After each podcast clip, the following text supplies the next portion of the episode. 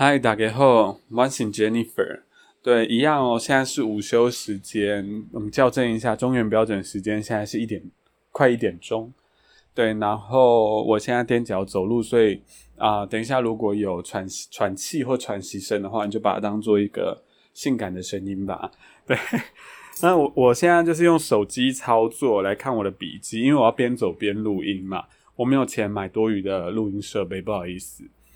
是，那我现在打开 Notion 了，嗯，非常的顺手。刚刚有演练了一下。对，那我今天要分享的书叫《大脑简史》，它是谢伯让在二零一六年出版的一本书。那这一本书呢，是一个科普书籍。他在讲什么？他就是如他的书名，就是在讲大脑。对，但呢，他蛮特别的。他一开始啊，就他花了很大的篇幅，基本上是百分之六十到八十吧，来讲说怎么从单细胞生物基因呢？怎么啊？就是怎么从单细胞，然后慢慢变多细胞，然后产生神经细胞，产生神经细胞之后呢，再啊慢慢的变成一个神经系统。对，然后这个系统呢，它就会开始操控其他的细胞嘛。对，那这一切的。重点呢，就是让它的基因这件事可以啊，可以延续下去吧。对，所以呢，他说一开始的演化是基因先决，对，然后再来就是神经细胞，就是后后来就一切都是基因先决啦。但是呢，嗯，在基因先决的条件之下，细胞单细胞面多细胞嘛。然后多细胞变神经系统，然后神经系统变大脑，大脑就可以开始操控整个身体。但是大脑同时也产生一个很特别的东西，啊，他说可能这个呢是在演化之外的，就是我们有意识，我们有心灵。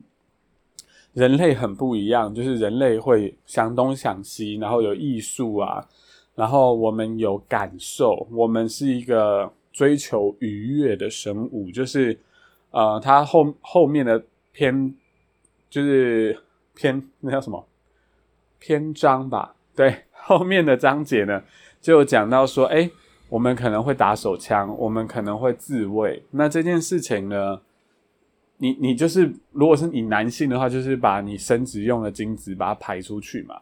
那它是没有一个。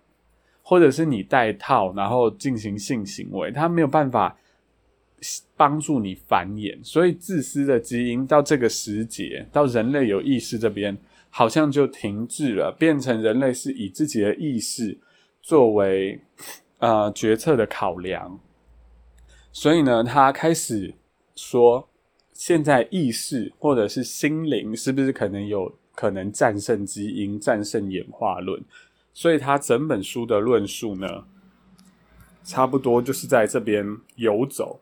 等一下，我好像打嗝，因为我发现这样跳 app 很很麻不好意思，我回来了。对，我打了嗝，跟搅了一下我的我的饮料的那个粉饺，就是有点像菊络跟珍珠的那个东西。好，再打开一下笔记哈，好随便哦我。是的，那我们刚刚讲到哪？就是，嗯，其实一切的逻辑就在演化的前提下，呃，是基因先决，就是基因那个你全身的细胞开始被大脑统治之后呢，呃，基因就一直好像在怂恿所有的你全身呐，对，或是整个甚至整个群体、整个种族，告诉大家说，我们现在重点是活下去，我们要把我们的基因传承下去，比如说。啊，我我们他还举了一个例子嘛，比如说今天如果海上啊有你的兄弟姐妹，或就是或者是堂兄弟姐妹，就算你再恨他，你还是会先救他。就是假设有一个你的那个亲人跟另外一个是陌生人，你会先选择选择救亲人。对，他就说，哎，这个这个直觉通常啊，是因为我们要保保有我们家族的基因啊，对。哈哈，但是他大概就是这个意思，意思是好。那他最后呢，在最后的章节，就我刚刚讲的这个脉络，在他最后说，哦，非常有可能之后，因为我们现在不是有脑机接口嘛，马克思马马斯克的 Mask 对马斯克，对，就是脑机接口来科普一下，就是呃，其实它的本意呢，应该是说，啊，你可以在就是把一个机械那个就是神经元啦，然后你把它拿别的应该是细晶吧代替，然后把它接在自己的啊运动神经梢那边，就是比如说。你的肌肉某处把它做对接，然后它可以让你的运动，其就比如说，哦，我的妈，我的例子举得好烂。就假设，假设我的前左前臂断掉了，那我如果接了个义肢的话，我就可以用这个接口，然后去操控我的义肢啦。对，所以它其实，据我的了解，不一定是要。植在你的大脑那边的，对，但是呢，我们就无限的想象，就想说哪一天它可以接在我们的脑子上，对，那呃，这个本书最后面它就是这样子说，就是接在我们的脑子里面，就是用这个就是 something 材料，金属类的东西，然后代替我们的神经元，那呃，他觉得理论上是可行的，之后我们就可以把我们的意识上传在云端。对，大家就可以在云端上相见，然后永远不死。这样，身体可能会死，但是意识永远不死。是的，就是他整整个，他就说这样是可以超脱演化的。那整篇看完呢，到最后，它总共有六个章，哎，总共有七个章节。对，那最后两章呢是最精彩的部分，就是它。开始，因为前面都是一些科学知识，就是他他要先说服你，就是演化论这件事嘛，就他最高最大的前提。然后第二个前提呢，就是基因是自私的，他要说服读者这两点，他最后两章的立论才会成功啊。对，那他最后两章呢，也有说了非常多的弹数，因为。我用两句话来总结他想说的，就是一开始我们是为了传承基因而活，但现在我们能为自己而活，用意识来战胜整个演化机制。他最想讲的其实就是这两三句话。那这本书还是非常值得看，不是用还是这本书真的非常值得看，因为我看完那一刹那就觉得，干怎么可以讲这么的好？因为你知道有论点这件事。你可以去批评，但是人家讲就是怎么样叙述他的论点，这种事情真的是很好看。那他就是非常会说的一个人，尤其当我是完全，因为他的背景蛮特别，他是一个心理学背景的，他同时也念过哲学，那同时也念过神经学，对，所以呃，理组、文组他都会。对，那这件事呢？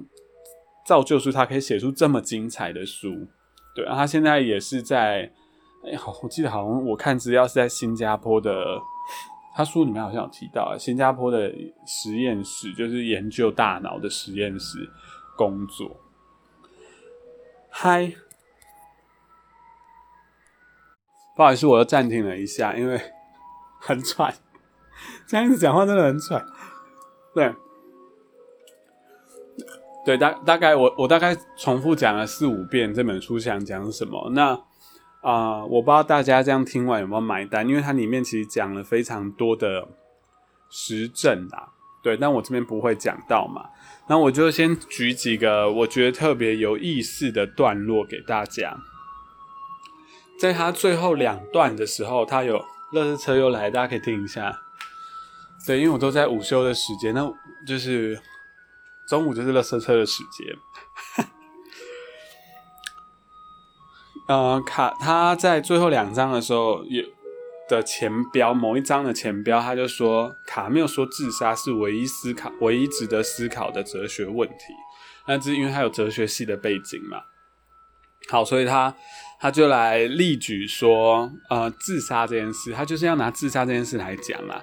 而自杀这件事呢，完全不利于基因的传承啊。自杀是一个不合理的行为，而且通常只有人类会有。对，他就在讲这件事情。而且我们自杀也不是为了整个种族的延续哦。然后他还举了很多个因果关系。他是说，你你想想看，假设，嗯。我要回想一下，假假设啊，应该是说人如果在这个演化当中，呃，这样的呃。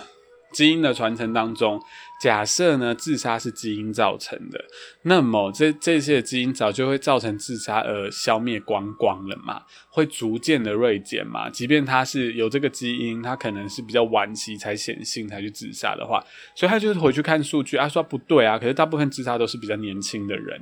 好，然后再来呢，他他就是举了种种例子啊，然后就说他去推断。理性判断而言，应该是跟心理跟环境比较有关系，而不是有这样的基因问题。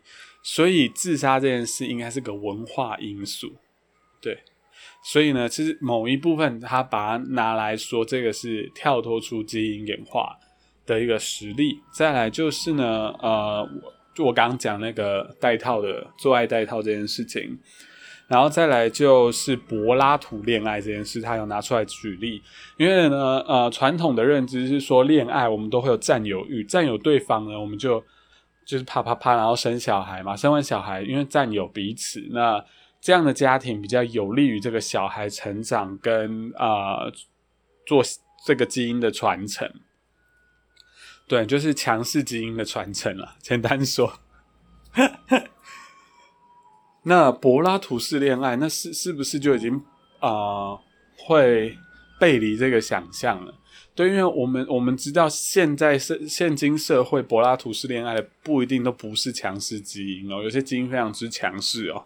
对，就是所谓强势，可能就是射精率会比较高嘛，当然是他后代存活率就比较高啊。我觉得这个应该没没什么好。好赞的，然后再来就是呢，我看最后一段我的截取是什么？哦，然后他有在讨论自由意识这件事情啊，但因为这一个他，我觉得他是一个赞同有自由意志的人，但是这个东西呢，他也只能列出说现在有几分证据，那现在还不是很确定，因为他只能就是用一个假说的方式说他觉得有这件事情。好，大概这个是我觉得蛮有意思的章节，然后其他的节录呢，只是因为我看这本书主要是为了写我的小说嘛，对，是跟我自己的小说有关了，但我还是跟大家分享几个蛮蛮有趣的，我看看，嗯，好，有一个特别有趣，就是呢，他他有说最近的脑造影研究，脑造影研究就是啊，大家看过那个去做实验室的时候，比如说。啊，我们在测猜东西的时候，或者讲话的时候，或者受到惊吓的时候，脑边哪一区会亮嘛？对，脑造影研究呢，也发现支持社会脑假说的证据。好，那他就说是伦敦大学学院的哦，金井良太跟瑞斯等人分析一百六十五位受试者在脸书上的好友人数。然后来看这数值，代表他们在真以这个数值来代表他们在在就是生活中的好友人数，然后再把这数值呢对比一下他们这些受试者大脑中的灰质密度，然后发现呢，脸书好友越多的灰质密度就越高。那基哦大脑，它里面讲了很多鬼的名词，请大家自己去翻原著来看。对啊，这个我不会念呢。然后再来呢，就是另外一项有比克特跟瑞贝瑞特等人做类似的研究，发现杏仁核的大小跟社交网络的大小也有相关性。对，但是呢，他后面有说啦，就是在科学上面来说，相关性不代表因果性。对，所以不知道是先有社交才导致于他们这些区块长得比较大。还是说呢，先长比较大才会有社交脑这件事情。但是呢，他我记得里面也有说，就是社交这件事情是那一段就在讲说，生物在演化当中能够造成一个群体的，比较能够能够战斗，跟其他一个种族战斗嘛。所以群呃群聚动物后来就变成比较大的主流。那在人类社会也是，如果你比较社会呃那叫什么？社会化比较高的话，通常比较好好好的活下去。对，对他大概大概是这样，他是讲这样的脉络，我觉得很有趣啊。因为我最近都在想一件事情啊，就是为什么外商啊都，或者是那些自以为很分析的企业都非常喜欢以啊外向来做一个呃求职的考量。对，就是哎，不是求职，就是聘雇的考量。因为大家可能会看 LinkedIn 啊，可能会呃，你知道 LinkedIn 这件事情本身就已经不是，我觉得它不是一个很赞的呃 平台啊，因为它很显然就是对外向人比较有利。因为你外向，你就会在公司结交很多好友。那你结交很多好友，那你你也可以，因为你比较会社交，你可能就会。诱导他们照你的呃 linking 上面做一些就是推荐啊或评论这件事情，为什么跟你真实生活中的工作表现会有相关呢？这件事我觉得很奇怪。然后再来是工作能力受到上一个雇主背书这件事情，真的代表你工作能力比较优秀吗？这件事我也很存疑。对 我其实不太。没有那么的相信这件事，因为以前我是很相信的，但是呢，最近看了几个例子，我就觉得，我不知道哎，这会不会是造导致于很多外商烂掉的原因啊？哈哈哈对啊，因为 有一派理论是说，你要聘用的是。People of Zoo 嘛，那就是有各式各样的人在你的呃公司里面。那实际上社会上的消费者，我我觉得我记得好像在某一天有讲过类似的话，消费者也是各式各样的人。但如果你的啊内部员工没有这样的人的话，你的产品有会有这样的思考在里面吗？对，尤其现在这么注重使用者体验这件事情，所以你整个公司都是外向的人，真的是好事吗？我不知道呢，对啊，所以我觉得这段对我而言很有意思。然后再来就是，还有一个是很荒唐啊，就是 一九六九年的时候，已故的神经学家 Jerry Latvin 嘛，在麻省理工学院对学生讲一个他自己虚构的故事。他说，曾经有一位 神经外科医生，他有一个病人想要忘掉自己的母亲，所以医生就切开他的脑。然后清除掉数千个关于他母亲的有关的神经，然后结束之后呢，哎，那个病人就忘记他母亲的记忆，然后这位医生呢就开始寻找关于祖母的细胞。所以呢，呃，这个这个意思是说，在他的观念里面，呃，记忆就有点像存在那个 U U 盘 就 USB 里面，对。这故事我觉得有意思啊，但是这都有点断裂的东西啊。但然后最后再回顾一下这本书啊，我觉得差不多可以结束了。就是呢，嗯，这本书它的结构就像我刚讲的，百分之前六十到八十呢，就在讲一个基因自私跟演化是一个合理的两两个大前提。然后说你被说服之后，他最后再跟你讲说。百分之二十到四十，在最后两章呢，跟你说，他觉得我们的心灵已经快可以战胜这一切。对，那这本书这样就结束完没有？我觉得他有个很特别的事情，他在这本书的最后面呢，请了几位，嗯，不管在哲学或者是心理，要不然就神经学上面的，我也不知道他们算不算。应该就是意见领袖吧，我，对啊，然后反正他就邀请他们，至少很多名字我有看过啦，对，但是我就不是这个行业的，不知道他们说的话到底算不算数啊，对，那是我不背书，我有什么资格背书啊？对，反正你我真的真心觉得这本书可以看。那我现在讲的意思是说呢，最后他就请这些人来写 diss 他前面讲的这些事情。整个章节，啊，从第一章到第七章讲的整个论述，对，然后这个 Diss 的火力呢都还不低哦，我觉得这件事很赞，因为你看完之后，其实我没有被说服啦，因为对我而言，最后两章呢有点神推论，对，我没有我被说服的程度大概是百分之五十到六十，我是有一部分被说服，然后我我就开始看那个导读，那其实还蛮多人就是说哦这本书很精彩，就是讲一些干话，然后最后就在讲说 this 这本书的部分有一有一篇我觉得写的很好，完全 hit 到我啊，等一下啊。对，刚刚在喘息了一下，跟清一下痰。对，好，刚讲到哪里？就是 hit 到我啦。对，他他在讲什么？就是他说整整个他觉得最大的这个前提最大的问题是啊，他凭什么觉得人只有人有意识？他他。为什么他有办法证明动物没有意识吗？动物没有自杀行为吗？动物没有自卫行为吗？对，就是刚刚种种关于人的东西，在其他动物是不是也适用啊？对，那我我们很显然比较难替动物发声，因为我们不是动，就是非人类的动物。然后再来呢，第二个前，他就说很有趣哈，因为作者在文章里面有批评。